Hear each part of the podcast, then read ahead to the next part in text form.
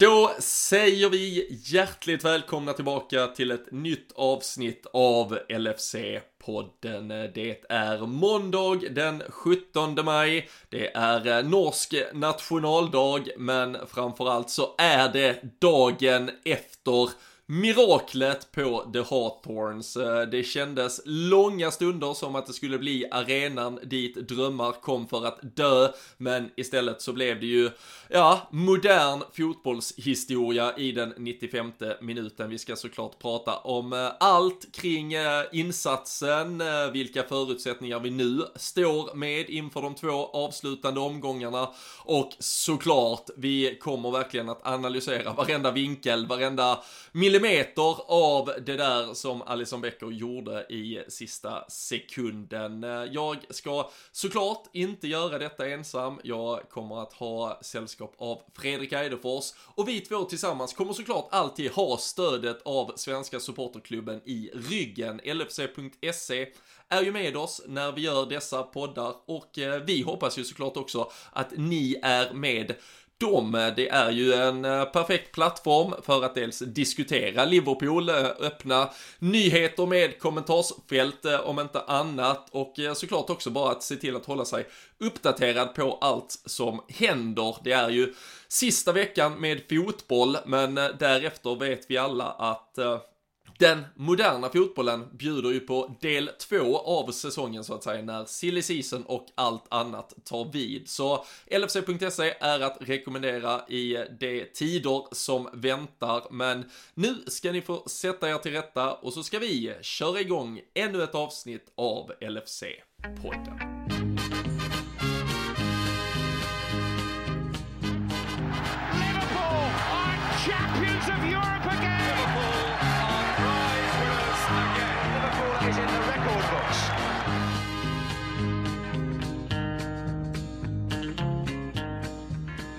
Jajamensan Fredrik, det är dagen efter. Vi tog ett snabbt redaktionellt möte under gårdagskvällen, men det hade kanske bara varit primalskrik och jag vet inte vad. Så nu har vi fått nästan lite drygt 24 timmar på oss att smälta det. Men hur mår man? Hur känner man? Vad tänker man? Vad händer i huvudet? Ja du Robin Bylund, alltså det är en sån där liksom what the fuck happened. Alltså det är verkligen så här, man blir ju helt, jag vet inte riktigt, man förstår liksom inte vad som händer. Det är så osannolikt att det ska hända det som hände igår. Och nu pratar jag inte om att vi vänder en match och vinner, för det har vi faktiskt varit rätt okej på senare tid tydligen. Men just att Alisson får gå upp i matchens sista spark, ja nästan i alla fall, och få vinna den efter allt han har gått igenom, hela den intervjun. Alltså det är ju en, ja, som sagt, det är en saga i sig. Och jag såg här nu precis innan vi spelade in någon liten intervju med Klopp om vad han skulle ranka, komma topp 4 nu den här säsongen. Och det är nästan den största bedriften han har lyckats med tanke på förutsättningar på något sätt. Och det är ju det är sagolikt, alltså vilken grej. Och just att målvakten får gå upp och göra det också, och Alisson, det är ju, ja, jag vet inte vad jag ska säga. Man blir, jag var inte, jag kan, du får gärna berätta hur du gjorde, men jag ställde mig inte upp och skrek. Jag var ju snarare i chock, så jag satt ju nästan tyst och var så här, vad hände precis? Jag blev alltså helt chockad helt enkelt. Jag vet inte hur du kände, men olika känslor tror jag vi alla upplevt under de här 95 minuterna som var. Ja, nej men verkligen. Alltså det var ju, alltså det blev ju surrealigt. För det, jag ska bara, liksom innan man går in på, för jag vet ju, alltså med liksom ett par minuter kvar för jag kände ju verkligen, det tror jag vi behöver inte diskutera det i ända med tanke på vilken avslutning vi sen fick, men jag tror många kände att någonstans kring 85, 86, 87, och kanske symboliserat med Xherdan Shakiris vända ut och in på sig själv och skeppa bollen över sidlinjen aktion som han gör, så var det någonstans, nej, det blir inte någon vinst här idag. Och då satt jag och tittade lite på tabelltoppen och tänkte, är det då helt kört här nu, eller hur, vad händer med bara en poäng? Och då fanns det ju ändå fortfarande möjligheten att om Leicester besegrar Chelsea, vi ska prata topp 4 sen, men om Leicester skulle besegra Chelsea så skulle vi faktiskt kunna komma ikapp Chelsea bara genom att vinna 2 matcher då, avhängigt såklart att Leicester vinner över Chelsea, vilket inte är helt säkert att de gör såklart, men det fanns liksom ändå okej möjlighet, det fanns någon jävla procentuell chans kvar. Så när det står 1-1 i 95, vi får den här hörnan, så var jag någonstans lite överraskad att vi kastade upp Alisson, för skulle West Bromwich däremot kontra och stöta in 2-1 istället, så är ju, då är det game over för hela säsongen. Sen är jag ju jävligt glad, och jag är alltså absolut i den skaran supporter som själv hade velat, alltså utifrån de förutsättningarna, att man ändå slänger upp målvakten. Det är klart att vi måste skaffa oss bättre utgångsläge än det där, men jag tycker man har sett 99% av fallen så väljer ändå en tränare kanske att behålla den där mikroprocentens chans istället för att våga gå så långt som att släcka upp målvakten där. Sen var det ju egentligen tiden ute. Jag såg däremot att du hade ju nämnt det på Twitter idag, liksom att Mike Dean, han la ju ändå till ett par sekunder till, som han, samma sak där, hade liksom West Bromwich tagit kontroll på bollen på hörnan så hade de kanske fått chansen till ett, han hade ju gillat det kan man ju säga, och stå i centrum i att West Bromwich kontra in 2-1 liksom, så jag kan ju lova det att han hade tillåtit det. Men John Achterberg, målvaktstränaren, har fått sin skopa skit här genom åren, men det kan ju ha varit så.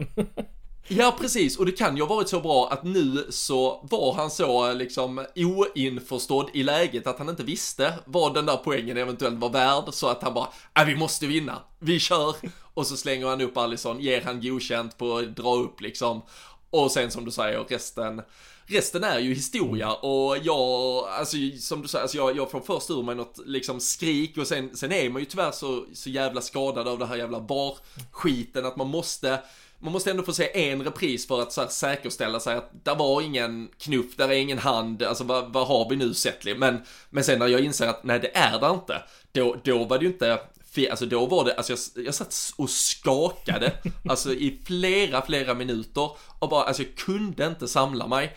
För alltså först var det ju liksom bara, det var, vad fan såg jag? Det var en målvakt, det var alldeles, vad gör han? Han kommer upp, han avgör, poängen måste vi ha. Alltså glädjescenerna från spel, alltså det var liksom bara den passionen, kärleken som bara gick in i en. Sen liksom när man, Poletter föll på plats med Alissons säsong, alltså vilket jävla mirakel det var. Så är det en av, alltså vi vet alla vilka förutsättningar vi har fått följa fotboll under det närmsta eller det senaste året, men den här stunden kommer man ju ha med sig som en supporterupplevelse, trots att kanske många då fick uppleva den i sin ensamhet i soffan, för det är det vi är tvingade till just nu. Men jag tror alla kommer att minnas var man var och hur man upplevde den i alla fall. Jag tänkte ju den, att den läktaren där bakom målet skulle ju varit fullproppad egentligen med Liverpool Traveling Cup, det är ju det som är grejen.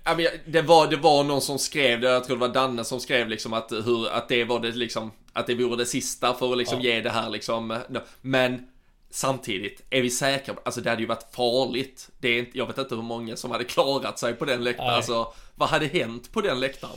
Alltså det hade ju Nej, alltså det värsta av allt är ju dock att vi, alltså nu, alltså det är ju som du säger att man får sitta där med sin ensamhet på något sätt, men alltså det är ju, det hade ju verkligen varit det sista. Men samtidigt känner jag också så här att vi kommer komma till matchen som spelas i veckan här också mot Burnley, men det finns ju en risk att den verkligen tar liksom, ta bort allt vad det har vad det är innebär egentligen. Det är det som gjorde, och då känner jag lite så här, nej men då är det bättre att spara fansen till matchen, sista matchen på Anfield, och så får vi se till att vi gör det ordentligt där istället. Men nej, det är, herregud, jag vet inte. Ja, nej, det är, vart rankar du den här, Robin?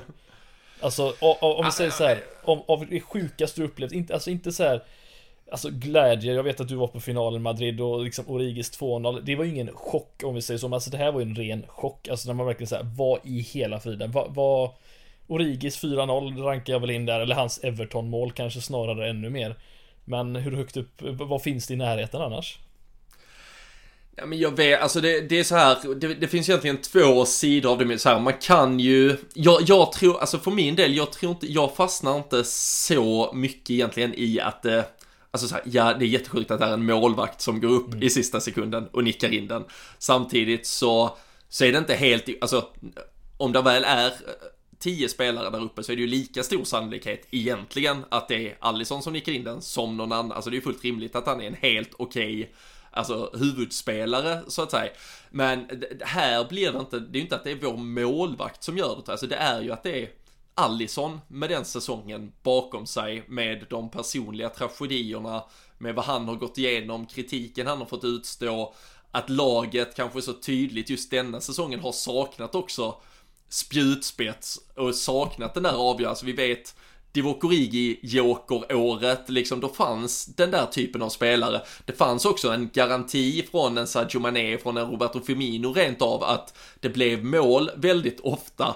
Och en säsong där vi bara har haft Mohamed Salah att lita på, där Alisson Becker har gått igenom det han har gått igenom, och att han då kliver upp och gör det.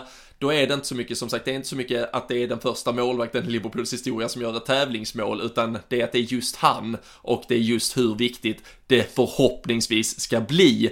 För som du nämnde, det är ju nu, och jag tror jag skrev det igår också, liksom att alltså nu är det är ju dödsstraff på spelarna om de inte löser detta, alltså på samtliga övriga, ifall de skiter ner detta. För det här ska ju vara målet som tar oss till Champions League. Det ska ju vara målet som vi tittar tillbaka på likt en Alisson räddning mot Napoli som tar oss vidare från ett gruppspel som sen lägger ett fundament för något jävligt mycket större. För att bara göra ett mål i 95 av en målvakt som sen betyder att vi kommer 7 och spelar Europa Conference, det kommer inte betyda mycket. Då är det ett häftigt målvaktsmål. Man vill ju att det här blir Champions League-avgörande målet, och då är det bland det absolut största i Liverpools Premier League-historia. Ja, herregud. Ja, det är, jag såg någon underbar bild igår också efter det så här, one down, 2 to go, så var det en bild på ett kryss på Sam Allardyces huvud, och sen är det ju såklart då Sean Dyche som är kvar, och den är ju inte, den är inte lätt att tänka på när man vet vad man har gått igenom de senaste 24 timmarna här nu, och tänka att... Alltså, sen har Roy Hodgson på det också, precis, det är ju snittålder på 400. Ungefär. Ja, jag vet inte tusan, men ja, herregud, nej, det var ju en... Och vi har pratat många gånger i podden här nu senast, Robin, om det här med att vi har fått nya chanser, men alltså det här målet är ju en Jesus uppståndelse gånger 3000, alltså det här är ju helt sjukt egentligen att vi lyckas, vi kanske ska ta och prata om matchen också, men att vi lyckas ta oss igenom detta efter allt som du sa där i slutet av matchen, det är ju, det är ett mirakel om inget annat, det är ju helt sjukt alltså.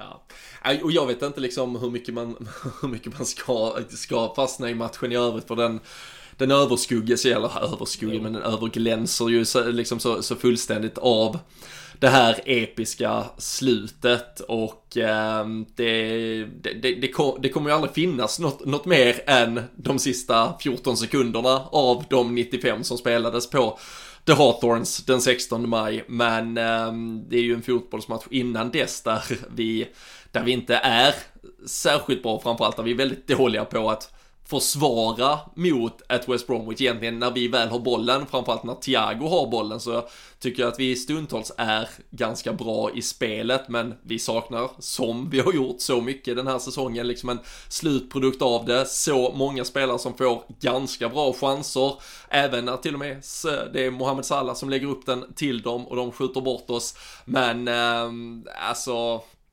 Jag ska vara ärlig och säga, det är mycket som är suddigt från de första 94,5 minuterna där egentligen. Ja, nej men alltså det är väl det man kan säga utan att analysera matchen för mycket, det är väl att fortfarande det här med som du nämnde, alltså det här att man förlorar andra bollar hela tiden var ju det som verkligen var på väg att bli egentligen avgörande för, även för West Bromwich del, alltså de var ju faktiskt i, ja, det var nästan i 77-78 minuten ett friläge ifrån och egentligen göra 2-1, och då hade vi ju inte kommit tillbaka, det är jag helt säker på, vi har inte vunnit den matchen åtminstone.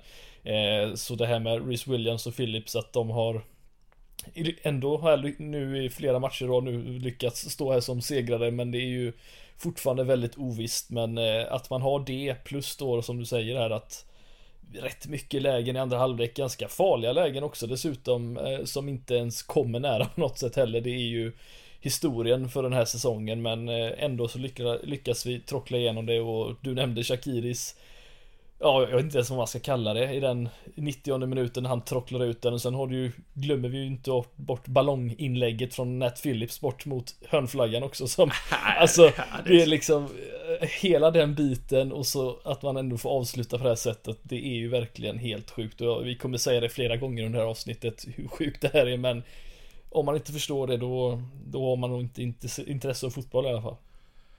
Nej, och alltså jag tycker ju så att säga det på något sätt, alltså det blev ju en väldigt märklig match. Alltså jag har faktiskt inte kollat exakt vad det landade, med typ 10-10 i hörnor till exempel. Alltså en väldigt öppen match.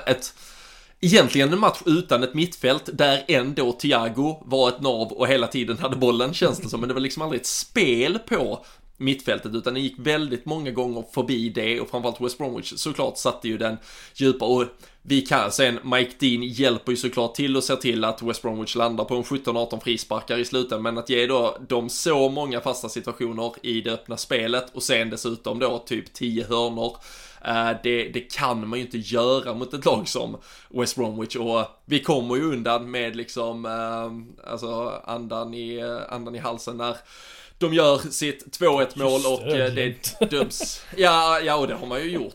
Och liksom jag var först och sen, jag vet så här, regelboksmässigt så är det ju rätt att det döms bort för det är en spelare som står framför Alisson. Så jag tycker, alltså bollen spelas ju inte vid den spelaren och så vidare. Men alltså, det är väl inget skit att diskutera idag egentligen. Men liksom...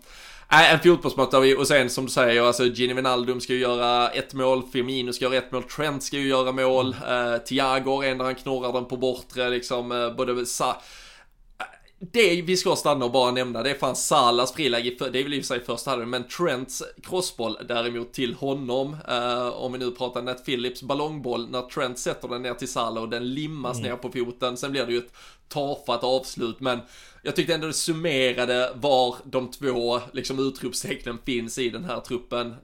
Salah hela säsongen, Trent de senaste veckorna, och jag tyckte när vi var desperata och verkligen behövde dem så var det de som hela tiden försökte jobba fram chanser, och jag tycker det är väldigt, väldigt tydligt just nu att det är de två som är den spets som finns i det här Liverpool-laget just nu. Alltså, det är nästan så att vi borde stanna egentligen vid Trent, måste jag säga. Så Salah har vi hyllat väldigt mycket, och han fortsätter ju egentligen kanske inte vara den bästa i spelet, men han är ändå i spelet och gör så extremt mycket, och framförallt så gör han mål, det är ju det som är det viktiga med honom. Men Trent är ju, alltså vilken vändning det har varit sen, jag vet inte hur många veckor tillbaka pratade vi det, han gjorde sin, vilken match var det när han var sådär urusel?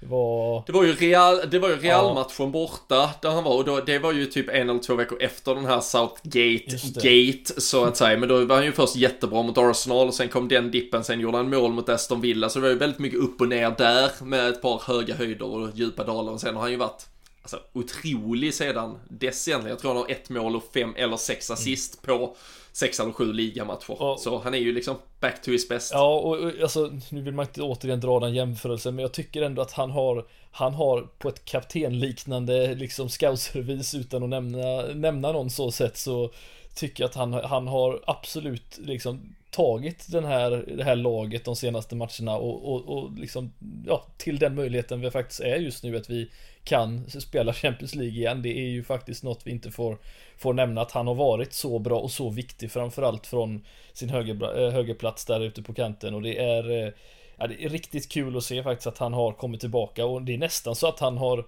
varit bättre nu än vad jag vill minnas att han var även under liksom 18-19 eller förra säsongen. Alltså nu känns han ser ju helt, han ser stabil ut försvarsmässigt, han ser riktigt bra ut med sina fötter, alltså just det som du nämnde, passningsfötterna, att han limmar bollen på fötterna, allting verkar verkligen fungera för honom just nu, och det är ju precis nu vi behöver honom också, och det är ju, ja, jättekul att se att han har, ja, kommit upp på det sättet som han har gjort nu, för det har vi verkligen saknat nu från ytterbackspositionen, när Robertson inte kanske är vad han var en gång i tiden, låter jättekonstigt säga, men Trent är ju verkligen man of the match nästan varenda match just nu.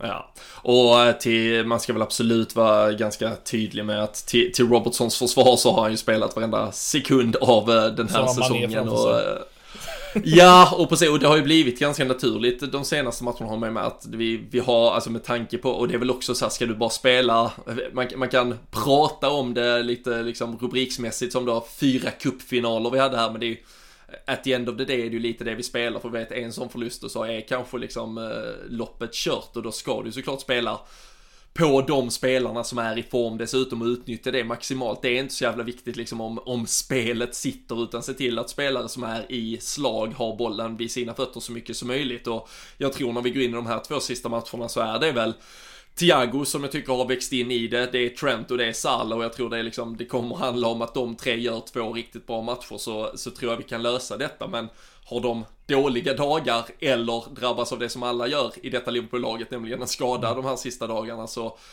är våra chanser plötsligt mycket, mycket sämre. Däremot så kan nästan vad som helst hända på ett par andra spelare, så tror jag inte att det spelar så, för det är inte så många spelare som egentligen är i jättebra form i detta Liverpool-laget, utan det drivs väldigt mycket av den individuella skickligheten på ett par spelare. Men Trent, jag sa det senast i fredags också efter hans insats på Old Trafford, att det är ju bara att konstatera att han bevisade, jag hoppas att fler hade liksom full tro på honom. Jag var lite tveksam hur han skulle hantera liksom den första petningen av Southgate, men han har ju svarat helt otroligt bra, och det blir ju nästan, eller det blir ju helt jävla verklighetsfrånvänt när David Ornstein i The Athletic idag måndag rapporterar att Gareth Southgate ändå, trots de här veckornas prestationer, överväger att inte ta med Trent i en 26-manna EM-trupp i sommar. Och jag vet ärligt talat inte om en förbundskapten någonsin har tagit ett så dåligt beslut, ifall detta visar sig stämma om en dryg vecka när han tar ut truppen. Men alltså det måste vara det absolut sjukaste valet en förbundskapten någonsin har gjort i så fall. Ja, alltså man kan ju säga så att jag kan köpa, eftersom han är tränare, får göra precis vilka val han vill. Jag kan köpa att han inte kanske vill spela honom varenda match. Det kommer finnas en hel del krut framåt för England det här året, till skillnad från många andra år så sett. Men det, alltså hela grejen med ett sånt här mästerskap är att du kommer hamna i situationer som är väldigt, väldigt olika. Du kommer behöva jaga kanske någon match mot ett lag. Du kommer vara i en situation där du kanske vill spela en fembackslinje med två wingbacks, och alltså han har sådana kvaliteter så att det finns ingen som kan jämföra sig i Englands trupp när det gäller det, inte i alla fall från backsidan, om vi ska dra den jämförelsen då. Och jag håller med dig, om han inte får en plats ens, då är det dags att dra fram John Henry-tweeten här igen, fast snarare hemma hos Southgate. Vad fan är det han röker på egentligen? För att det är ett sånt konstigt beslut, så jag liksom fattar inte heller vad grejen är. För att det finns ingen Trippier, har du Reece James, du har Walker. Ja, det var ju de tre som var med senast, ja. Och då menar han ju nu att han tycker att alla de tre fortfarande går före, och då är man ju dum i huvudet. Ja, men det är man ju. För att jag kan köpa liksom att det har pratats om, men om tar nu Rhys James, han är snabb, stor och stark. Ja, men är det England ska bygga allting? Ja, kanske någon match om man får möta någon stor, stark kille där ute. Men det känns så himla gammaldags att försöka anpassa spelet efter en sån grej bara. Så Trent har ju lyckats hålla de bästa spelarna i världen på sin kant och samtidigt också leverera poäng. Och det är ju egentligen det som England har saknat tidigare också, så att det är ett beslut som jag inte riktigt förstår. Om det nu blir så, det får vi ju se, men framförallt så lämnar det ju Southgate i en situation där han, med tanke på att han använde dålig form som anledning till petningen senast, och sa liksom, han har inte riktigt kommit upp i nivå, och jag håller ett par andra som har gjort bättre insatser nu före, men han har såklart alla chanser i världen att bara spela upp sig, och så är han aktuell för EM-truppen. Alltså, vad förväntar han sig? Att han skulle göra 40 mål på de sista 8 matcherna för att han skulle bli... Alltså, han har ju... Om det fanns liksom ett facit på vad man skulle göra för att liksom bevisa hur bra man egentligen är, så har han ju liksom kryssat i varenda ruta där. Och då är det ju något personligt istället. Och då blir det ju jävligt... Dels blir det fult redan av Southgate i första läget att använda dålig form som ursäkt. Bara för att kunna liksom dölja sig lite bakom det, ifall han nu inte... gillar Trent Alexander-Arnold som fotbollsspelare. Och det som sagt, alltså fine, det kan du ju tycka, så alltså, du kan ha olika åsikter om vad en bra fotbollsspelare är eller vilka egenskaper man ska ha. Så jag tror som sagt att majoriteten kommer tycka att du tar ett jävligt dåligt beslut, men han skulle inte vara den första engelska förbundskaptenen som tar ett dåligt beslut. Vi har sett John Flanagan i landslagstrupper, så allting kan hända. Men att alltså, jag köper till och med att du vill ha Kyle Walker som första högerback. Ja, alltså jag förstår. Alltså så här, du vill ha den stabiliteten. förstår nästan till och med om du vill ha då en som liknar Kyle Walker väldigt mycket som en backup. Men om du till och med ska ha med tre, då tar du inte med en tredje som dessutom inte har någon som helst spetsäng. Alltså, då tar du ju för helvete med Trent. Men ja, det återstår ju att se. Vi kan väl låta hans huvud rulla när det är bekräftat. Men det är ju otroligt märkligt i alla fall, baserat på de. Men om detta innebär att Trent fortsätter leverera på det sättet som han gör nu tills det är dags för EM, så absolut, då får han fortsätta leverera på det sättet och kanske lite till, så får han säkert den platsen. Det är väl det vi får hoppas, men det är uppenbart att han inte nödvändigtvis bara spelar för sig en plats, men han spelar verkligen för klubben just nu och med hjärtat utanpå tröjan på något sätt som inte många kan göra på samma sätt som han gör. Men jag tycker också det är en grej som han visar tillsammans med många andra, framförallt vid målet igår. Det är verkligen hur mycket det här betydde för många. Det var väl egentligen bara en som det har kommit ut lite frågetecken kring det målfirandet, men kolla bara på en sån som Salah och hur Trent firar det målet. Thiago exempelvis, som bara varit här en säsong och knappt ens fått spela så mycket som han hade hoppats. Och det är den kämpaglöden han visar som har, det sprids, det verks ganska tydligt faktiskt. Mm. Ja, och jag tror alltså det är ju därför, om vi tar den jättechansen han bränner som man hade kunnat sitta här och behöva svära jävligt mycket över, det är ju liksom baksidan med en spelare som vill för mycket. Vi har sett Steven Gerrard göra den typen av miss, fast från helt andra lägen, liksom 300 gånger, för att han vill bära sitt lag framåt. Han vill trycka upp den bollen i nättaket själv, för han vet att han har egenskaper till att göra det och han vill det så mycket. Men då kommer också de missarna komma ibland. Men att då ha sinnesnärvaron att sen i den 95:e minuten slå den hörnan som han gör. Framförallt otroligt viktigt att han vann löpduellen mot Xherdan Shaqiri ut mot hörnflaggan, för jag såg att även schweizaren var på väg dit. Men att sen lägga in den med den, det är ju liksom att han hittar Alisson, att han hittar den ytan, sen att Nat Phillips är så dåligt tajmad så att han missar bollen. Och som någon skrev igår, att Trent Alexander-Arnold har nu alltså slått en hörna fram till en målvakt som avgör en Champions League-avgörande match i 95:e minuten, och ändå är det bara hans näst mest berömda hörna. Det är rätt så sjukt. Ja, det är det faktiskt. Det är... Ja, den här var väl, jag ska inte säga att den här var svårare, för den andra kände var väl lite lättare. Jo, den är absolut svårare att slå det här 95:e, och framförallt med den hastigheten han drog in den på. Men det vi måste nämna egentligen är ju den här situationen. Det är ju framförallt att Alisson det är inte en enda West Bromwich-spelare som markerar honom, vilket bara det jag tycker är rätt fascinerande i, som du säger, 95:e minuten. Men att just Nat Phillips får komma fram där och nästan förstöra den situationen, det är ju också ett... Alltså han får ju nog, jag har suttit och vevat. Han får en liten touch av West Bromwich-backen som nog räddar oss i det här läget, så att han liksom, annars är det nog fan Fontanellen liksom som får en liten touch på den, och så är det tack och hej för den här säsongen. Ja, nej, det är, och sen tycker jag det också är fascinerande, som jag skrev efter matchen där också, att West Bromwich då får då andra läget och faktiskt, eller andra läget efter avsparken där, och dra fram en långboll. Det är inte långt ifrån att Nat Phillips missbedömer den bollen. Jag vet inte riktigt vad han sysslar med. Han lägger sig väl typ ner och nickar bort den bollen, men den har lika gärna kunnat gå på hans arm eller gå förbi honom, och då är det ju en sån situation som man inte jättegärna uppskattar när man precis som målvakt har gjort ett mål i 95:e minuten. Men Nat Phillips, alltså vilken... jag vet inte vad man ska säga om honom. Men... Vi låter det vara osagt kring honom just nu. Vi bara lever drömmen. Otroligt. Vad har vi att säga om... jag tycker vi ändå kan nämna lite just Thiago som du sa där, för att vi pratade, jag höll ju med dig vid den tillfället också för några månader sedan, att det är liksom vilken jäkla flopp det har varit hittills, och det var det ju faktiskt vid det tillfället, men han har ju verkligen tagit ett helt annat kliv, och som du säger, han driver ju faktiskt fram den här mittfältsmatchen som egentligen inte var någon mittfältsmatch, men som du sa där, att fascinerande vad han också har tagit nya kliv, och tillsammans med Fabinho så har de ju faktiskt ett rätt bra facit tillsammans, kan man ju säga.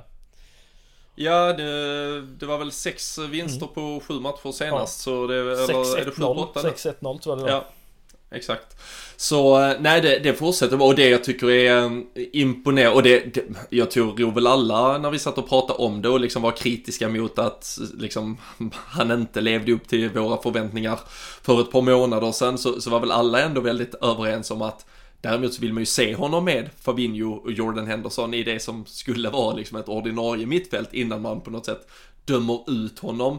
Men han visar ju redan här med Fabinho det jag tycker har varit häftigt i deras liksom, part. För jag vet att vi har ett 3-manna mittfält, men de blir ändå någonstans en 2:a i det 3-manna mittfältet. Den tredje spelaren blir lite mer, jag tror också det var därför Klopp kände inför den här matchen, sen får inte Curtis Jones ut något av det, men han behöver inte riktigt, liksom, han har alltid varit väldigt noga annars med att det ska vara de här 3 hårt jobbande någonstans, och jag tror inte han känner den alltså paniken att han behöver det, för jag tycker också att han växlar under matchens gång till och med, att Thiago sätter sig lite djupare och Fabinho kan till och med ligga ovanför honom i pressen, och de hittar hela tiden liksom en jävligt bra arbetsfördelning. Och sen är det ju bara, alltså som igår är det ju bara max oflyt att det är Mike Dean som dömer, för det betyder att varje gång Fabinho eller Thiago nudda någon spelare så blev det ju frispark emot. I en vanlig match med en vanlig domare så återerövrar vi bollen helt vanligt 10 av de här 17-18 gångerna istället och kan liksom fortsätta driva på vårt spel. Så det blev ju väldigt märkligt på det där mittfältet. Men jag såg att Thiago, jag tror han hade 120 touch men 106 passningar på 120 touch. Jag vet inte, jag behöver ju typ 120 touch för att slå en passning, men jag har väl heller aldrig varit en spansk mittfältsmatta. Nej, men det kanske inte är det som man tänker på när man tänker på dig, men det är väl snarare en tysk bulldozer på mittfältet tänker jag, men det är typ en Emre Can tänker jag. Det är, oj, finaste någon någonsin har sagt till mig kanske. En glorifierad Jay Spearing.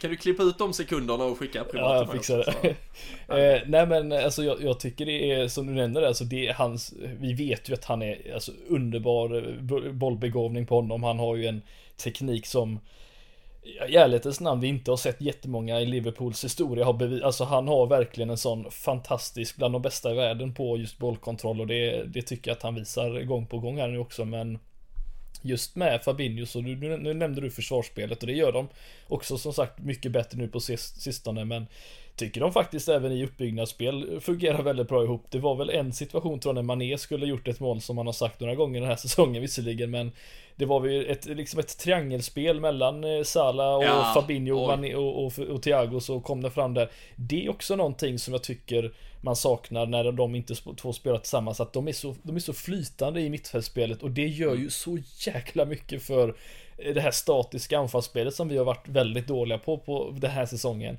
att de får det här flytande och funka, och det det var lite, jag tror det var nog lite det jag var ute, alltså där det tidigare har varit så tydligt att Fabinho har varit liksom ankaret, och så har det varit två hårt jobbande mittfält lite framför honom. Jag tycker att Thiago och Fabinho hittar en helt annan balans där de kan växla lite i det, och Fabinho blir faktiskt till och med lite friare i sitt spel också, och vi vet ju att det är en bra fotbollsspelare, och vi vet ju att han har ett jävla skott också ifall han kan komma upp i de positionerna, så en Fabinho som kommer fram lite i banan behöver absolut inte vara något negativt så länge man behåller strukturen och balansen. Men en stor kväll för Thiago, och det är ju väldigt mycket enklare att ta till de lovorden när det också har blivit 3 poäng. Det är alltid svårt att hitta stora ljusglimtar från en 1-1-tillställning på The Hawthorns. Så även där får vi väl tacka Alisson Becker. Men det ser ut att bli en sån där kväll där drömmar verkligen dog. Hal Robson Kanu, Fredrik. Vet du när han gjorde mål i Premier League senast? Jag vet inte om jag läste något skit om det, men det måste varit, det var väl typ sån här 4-5 år sedan och sånt där va? Eller var det ännu längre sedan? April 2017 tror jag det var. Gud. Men det var väl ganska spikat att han skulle göra rätt igår då? Ja, det är ju uppenbart. Alltså, det finns ingen klubb i världshistorien som är så så anpassad att liksom ta fram det bästa ur sådana måltorker som Liverpool är på något sätt. Vi har väl varit med om det någon gång tidigare, jag vill inte minnas vem det var, men det har hänt säkert tidigare att vi har tagit fram någon som aldrig gjort mål, typ en sån, gå tillbaka till Jagielkas drömmål på Anfield. Jag vet inte varför det fortfarande finns kvar i huvudet, men det är klart som attans att det ska ske på Anfield mot Liverpool. Det har aldrig någonsin hänt att han ska göra ett sånt drömmål, men mot Liverpool, då självklart, då drar man fram de stora bussarna liksom. Det är uppenbart, men ja, vi lyckas ändå krångla oss ur det, så det är väl lite våran skicklighet på något sätt så. Ja, man är ju ganska glad att Christian Benteke redan har haft sin lilla vårdans nu. Vi hoppas den är över inför söndag i alla fall. Van Dijk tillbaka till Crystal Palace eller? Alltså, jag vågar inte tänka Rhys Williams mot Benteke mot Rhys Williams. Ja. Nu går vi lite i förväg ändå. Det är väl egentligen det som var problemet i den här matchen också, kan jag tycka, mot West Bromwich, att Rhys Williams, och det är återigen, han är den han är. Han har inte själv valt att sätta sig i den här situationen, men det är inte mycket nickdueller han vinner, och det är inte många andra bollar han vinner heller, och det var ju egentligen därför West Bromwich skapade sådana lägen de gjorde igår. Det var ju egentligen de gångerna de faktiskt kom fram och fick lite känn på det, men hade vi bara haft en Kabak där så hade vi nog kanske sluppit lite av det i alla fall, men som du nämnde förut, det är även under vila så går alla och skadar sig av någon jäkla anledning. Jag förstår inte riktigt hur det kan gå ihop, men nej, det där lämnar vi väl också till någon annan. Jota som hade gjort så bra ifrån sig också. Nej, det är... ja. Och båda två, Ozan Kabak och Jota, missar de två resterande matcherna här. Som någon skrev, de är ytterligare två som är borta hela säsongen. Men 8 dagar var det väl från det att de skadade sig ungefär. Ska vi nämna lite snabbt det ryktet om Kabak också, eller? Att det just, jag vet inte vart det kommer ifrån, att vi inte skulle ta den utköpsklausulen på honom, men det är ju... Ja, det kom väl framförallt från, i svensk media var det en efterrapportering från tidningen som vi inte nämner vid namn. Okej, var det därifrån det kom? Ja, bland annat i alla fall. Men jag har sett det på andra håll också, absolut, men jag tror inte det finns något konkret i det. Tråkigt om det är sant, men... Ja, men det tycker jag också. Det har jag varit tydlig med tidigare. Jag tycker han har gjort tillräckligt bra. Och framförallt så kan jag inte se hur det affärsmässigt skulle vara dåligt på något sätt att få in en 20-årig turkisk landslagsman som då har Bundesliga-erfarenhet, Premier League-erfarenhet till den prislappen. Även om han inte skulle få spel till nästa säsong och beroende på vad som händer därefter och om man ska sälja sen istället, så tror jag att man får igen de pengarna. Så men vi får väl återkoppla till det.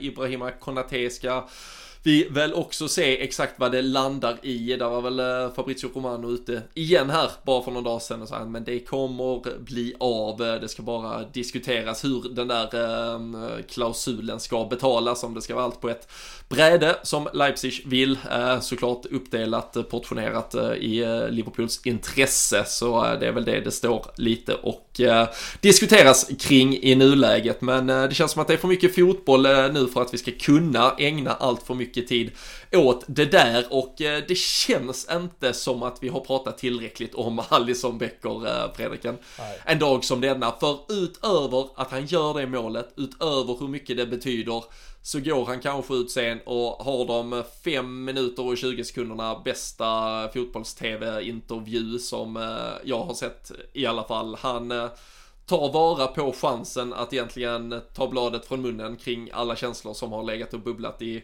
ett halvår i stort sett, som har påverkat honom mentalt framförallt väldigt, väldigt hårt. Ja, nej, verkligen. Och det är...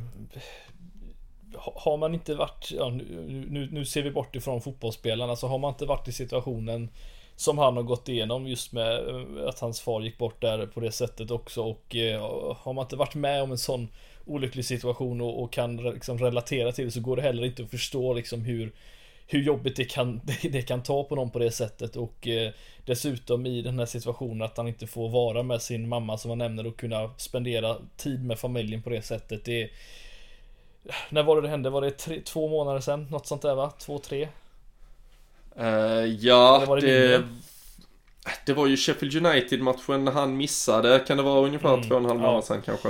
Nej, men liksom just att därefter få skit för misstag han har gjort. Och det går ju inte att sätta sig in i någons hjärna som har gått igenom det han har gått igenom. Och det är, som du säger, att få komma här nu också. Jag nämnde ju själv att han har inte varit i intervjuer så jättemycket. Eller han har inte kunnat hålla sig kanske om han hade fått göra en intervju, för det är så mycket känslor inblandat. Men att få ställa sig där på det sättet, tala så väl på ett språk som man inte är 100% i, och dessutom förmedla så att alla precis förstår vad han menar, och tacka samtidigt och alla andra lagen och spelarna som har, och också en grej med fotbollen vad det kan göra, att det är så mycket mer än en sport i slutändan, men folk ser inte det för de hör det, de vill inte se det, och det är det är som du säger, det är en intervju som är mästerlig på många sätt och vis, och den kommer man säkert att veva några gånger innan, för att, och framförallt så känns det som att någon som förtjänar det, så är det han som har burit det här laget också de senaste åren och tagit över en sån roll som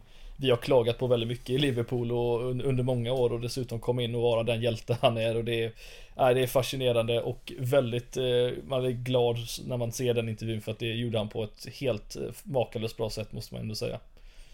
Ja, alltså jag liksom så petitesser i sammanhang liksom, jag var bara, alltså han är ju alltså hans engelska är ju förhållandevis väldigt bra i förhållande till många brassar som har varit länge i Premier League, och sen att han även lyckas hitta orden för att liksom förmedla, och både liksom som du säger tacka alla som har liksom funnits där och visat sitt stöd, att han är så öppenhjärtig med hur tufft det har varit att inte kunna, alltså framför, alltså jag kan inte föreställa mig något av det han har gått igenom, och det finns såklart ingen som går igenom något sånt här som har det värre eller lättare eller svårare eller någonting, men att han i sin situation som väldigt djupt troende också, så jag kan bara föreställa mig sättet, alltså du vill få ett avslut på saker till, alltså där finns någon andra sidan och så vidare, alltså jag kan bara föreställa mig hur tufft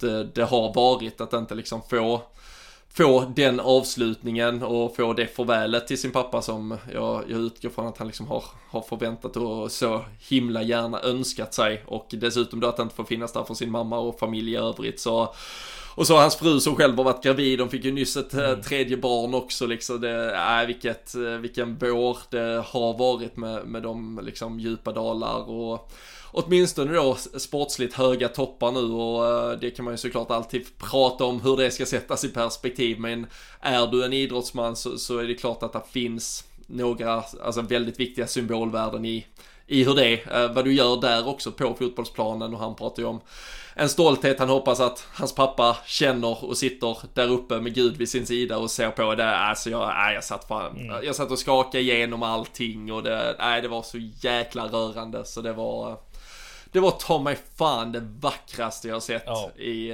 Liverpool-sammanhang, tror jag. Det var... Nej, men det är som sagt, det jag förstår det. Det är också så svårt att sätta ord på det hela, men det är... han verkar också som sagt vara, precis som jag tror att... Jag läste Klopp också prata om det efteråt, just... att det är en av de liksom finaste männen som han liksom har träffat på riktigt. Alltså han är en sån underbar person på många sätt och vis också. Det gör det hela att man... det gör det hela ännu bättre på något sätt, att man vet att det betyder så mycket för honom. Han är en underbar person på alla sätt och vis, och tror vi alla som Liverpool-supportrar har känt av det egentligen på honom också. Han, hur han verkar vara, så att det är... jag vet inte vad man mer ska säga om det, men jag håller med dig, det är en fruktansvärt fin, otroligt fin intervju av honom faktiskt. Ja, nej, det var det verkligen, och som sagt, målet betyder ju också att vi nu har har vi det i egna händer eller inte. Jag tänkte att vi ska väl diskutera det också och bara reda ut lite vad som gäller, men för det första så tänkte jag att jag bara skulle fråga dig, Fredrik, ifall du vet vilket lag som är formstarkast i hela Premier League. Ja, det känns ju som en retorisk fråga där, men om det är Liverpool så blir jag skulle nog vilja egentligen sagt Chelsea, men är det vi som är det nu alltså? Det är vi som är det. 3 raka segrar och 2 kryss innan det, så då hade vi dessutom 2 vinster innan det också. Eller 3 till och med. Så jag tror vi har tagit 23 av de senaste 27 poängen. 28 poängen. 23 av 28 poäng. Eller 27. Nej, 23 av 27 poäng. Det var inget man kände för ett par månader sedan att vi var kapabla till att göra. Inte ens i närheten. Nu har det dessutom skett några stycken av dessa på bortaplan, och det är väl tacksamt på något sätt, även om vi nu har vunnit på hemmaplan äntligen dessutom också. Men det är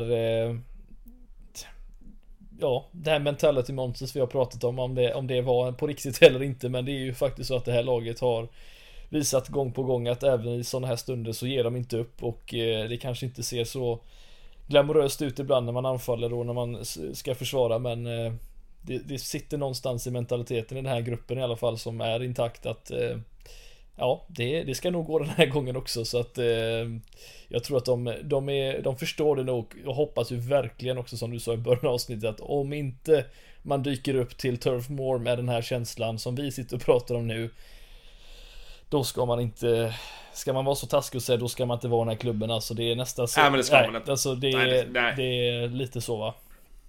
Nej, alltså jag kan, alltså nu man har inte följt alla såna här race och alla lags eventuella snabba comebacker in i viktiga skeden av sina säsonger, men ett lag som har fått så här, alltså som har kunnat misslyckas så mycket den här säsongen som vi har gjort utifrån de förutsättningarna vi gick in i säsongen, och ändå nu stå med 2 matcher kvar, 2 segrar och möjligheten att kvalificera oss för Champions League.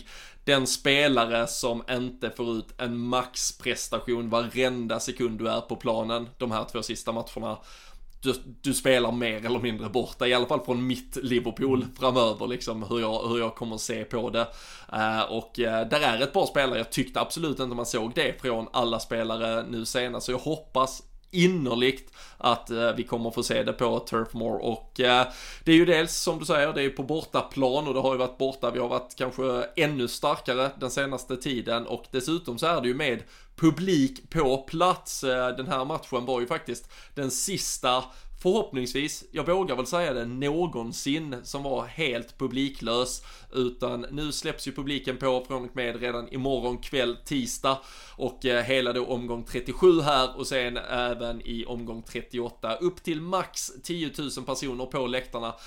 Inte dubbelkollat exakt Burnley, men det är ju en procentuell kapacitet, så jag tror det var 4 500 kanske, om det kan stämma på Turf Moor, men 10 000 kommer ju vara på plats på Anfield, och varje lag får ju nu chansen då att avsluta med vars en hemmamatch med fans på plats, och jag tycker det ska bli lite intressant att se hur dels det kommer på, alltså vi såg ju att ett Liverpool som kom ut första med publik där i vintras var ju 4-0 överkörning mot Wolves, och sen tog vi ju en jätteviktig seger där och då mot Spurs, sen kom det av sig tredje matchen in, så kanske det till och med började bli lite vanligt att ha lite folk på läktaren, då var det inte den injektionen, och det var ju den där tunga 1-1 matchen mot just West Bromwich, men det kändes ju verkligen därför att man fick en initial jäkla stor boost av det, och här är ju frågan då om den kommer landa i Burnleys favör, eller om, alltså de har ju inget att spela för så sätt, eller om ett lag som vi då som har något att spela för kan försöka dra lite nytta av den inramning som såklart inte är för våran skull, men som ändå kommer vara, och att det plötsligt känns som en större och viktigare match. Ja, alltså jag tror det rent generellt så Liverpool, så fort det är lite atmosfär, lite känsla, så känns det som att vi dyker upp på något sätt mer positivt, men i det här fallet så de har ingenting att spela för, som du sa, vi kanske skulle nämna också, de åkte ju och tvålade dit Wolves, och sen så med 4-0 Burnley, och sen så åkte de och förlorade med, nu mot Leeds var det väl, och det är ett lag som man inte riktigt vet 100%, men det enda man vet är ju framförallt att Sean Dyche, han älskar ju att komma upp mot sådana här lag och förstöra fester, det är ju det han är byggd att göra, så att få lite publik i ryggen där också, jag hoppas inte att de ger injektion på något sätt, men jag är väl rädd för att en Chris Wood typ vaknar upp på morgonen och vet att han ska möta en Rhys Williams exempelvis. Det finns en sak som är helt säker, det är att Matěj Vydra kommer att göra mål. Det finns ingen spelare jag har slaktat så mycket på sociala medier här under våren. Premier Leagues sämsta spelare genom tiderna tror jag kallar honom, och sen dess tror jag han har typ 4 assist och 3 mål eller något sånt, vilket var typ mer än vad han hade på 50 eller 60 matcher för Burnley tidigare, så det kan du vara helt säker. Vi kan lägga en liten slant på att Vydra dunkar dit en. Men sen är ju den stora skillnaden, du nämner hur snabbt det slår där med stora vinster till stora förluster. Det väldigt avgörande på onsdag kan nog bli om det är Nick Pope eller Peacock Farrell i målet. Farrell har ju stått 4 matcher, det var han som stod nu mot Leeds, han har släppt in 14 kassar på 4 matcher, och vi vet ju att Nick Pope kan ju lätt stå på huvudet och plocka 25 skott, så det kan vara det som avgör våra förutsättningar för en eventuell CL-biljett. Ja, det är ju verkligen det. Och sen beror det på lite hur de vaknade fram i vårat lag också, men det finns ju inget som liksom skulle förvåna mig. Du behöver inte säga dom. Det handlar om Mohamed Salah. Ja, nej, jag tänker nämna Mané i det här fallet som men alltså, det känns som att hade man blivit väldigt förvånad, eller om det hade visat sig att en Mané går och gör liksom 2 baljer och stänker dit en. Ja, det hade man. Nej, jag hade blivit så otroligt jävla förvånad. Så jag kan säga, om Sadio Mané gör 2 mål, då kommer jag i sommar, Fredrik, bjuda dig på en dundrandes jävla middag på valfri krog i Göteborg. Det älskar jag, taget. Jag har ju det bevis här nu, så att det här taget spelar ingen roll om det är straff eller frispark. Nej. Framförallt så kommer jag undra vad fan som händer ifall han dels tar en straff för Mohamed Salah eller en frispark framför Trent, men absolut. Jag har mina kontakter. Han får göra mål hur han vill, kan jag säga. Nej, men det är okej. Alltså, jag tror man ändå liksom kommer tillbaka till lite det här som vi pratade om, känslan att man kommer tillbaka från det vi har gjort här nu. Alltså, allt handlar egentligen bara om det för min del. Det är inte nu det handlar om att hitta skönliret, utan nu är det bara att bygga vidare på de formerna som är, och framförallt de spelarna som är i form. Vi nämnde dem, Trent, Thiago och Salah, egentligen är de som kanske sticker ut lite mer just nu, och kan de få med sig laget och bygga på den känslan, då har vi ju en jättestor chans, och det är ju det handlar om, att man verkligen måste ta vara på den här chansen nu och förhoppningsvis inte behöva göra en till sån här match som vi gjorde nu, där det måste vara så tajt in på liksom, för jag tror det här laget också skulle behöva en lite andrum på något sätt, och visa att man kan inte bara grinda ut 3 poäng, utan man kan faktiskt spela ut och få 3 poäng också. Det hade varit rätt skönt mot ett Burnley att göra det faktiskt också. Ja, men absolut. Och vi kan väl bara ta det, för det kan ju vara många som liksom har reagerat av vad det pratas om, att vi har alltid egna händer, och sen sitter man där med miniräknaren och försöker räkna på, men vad fan, vi är ju efter både Chelsea och Liverpool och Leicester, va? Hur går detta ihopa? Men det är ju så att Leicester och Chelsea möts här tisdag kväll, så vi kommer ju veta resultatet från deras match inför att vi går in på Turf Moor och spelar vår egen match här i omgång 37. Det var ju 2 lag som även möttes i FA-cupfinalen, på tal om publik och att få känsla och fotboll som börjar leva igen.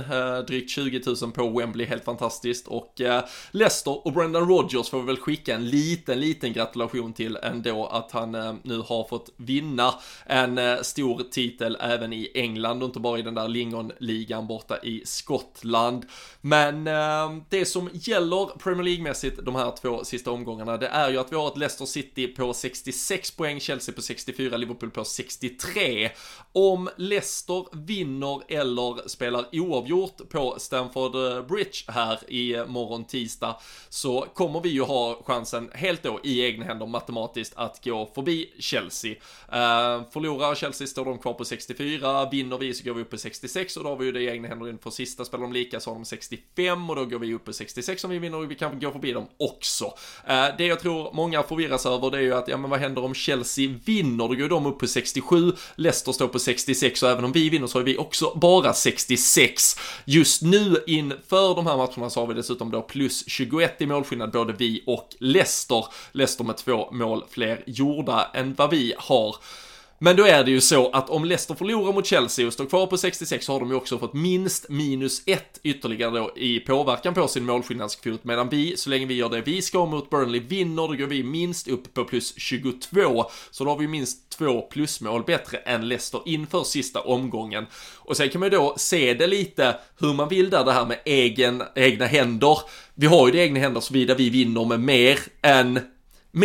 mindre än 2 mål mindre än vad Leicester slår Spurs med, så slår vi Crystal Palace. Fan vad svårt det blev att förklara det. Men ni får titta på tabellen.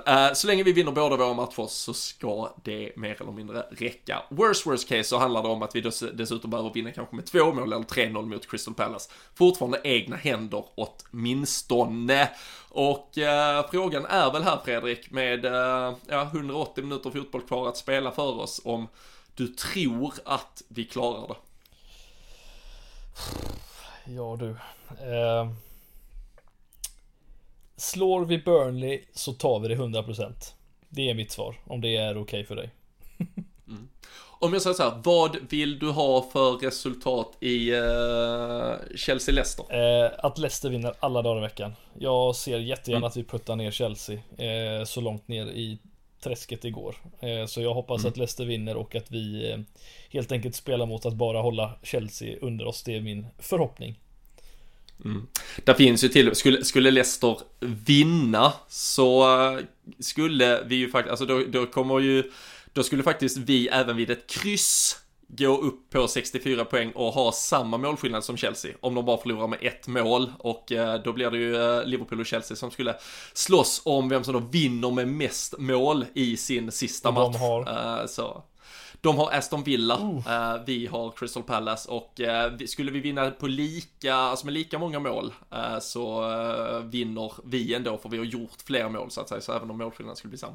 Det är där vi ligger efter Leicester just nu i antalet gjorda mål, så där måste vi slå dem på pluskvoten helt och hållet. Men det är sjukt spännande.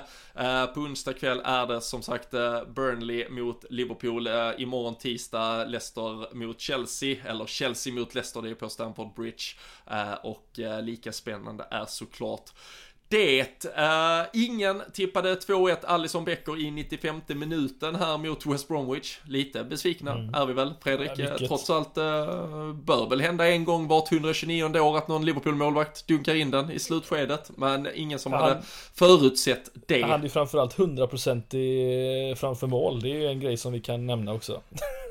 Ja, och en touch på offensiv plan här, och den dunkar dit den med. Så också, han hade väl gjort fler mål än Dele Alli den här Premier League-säsongen nu, till exempel Dennis Ceballos och några till på mittfältare i topplag som inte har levererat. Det finns väl i och för sig spelare i vårt eget lag som heller inte har gjort så många mål, så jag tror inte vi ska gå allt för mycket in där. Men Kevin Jonsson hade 2-1 och 84 minuten, så han var närmst i alla fall, och vi gratulerar honom. Det var en snygg keps inför sommaren i potten från Sam Dodds, och vi kommer såklart att köra tipstävling igen onsdag kväll, även söndag när allt ska avslutas. Däremellan är vi såklart tillbaka och tar tempen på det exakta läget, alla förutsättningar inför den sista matchen.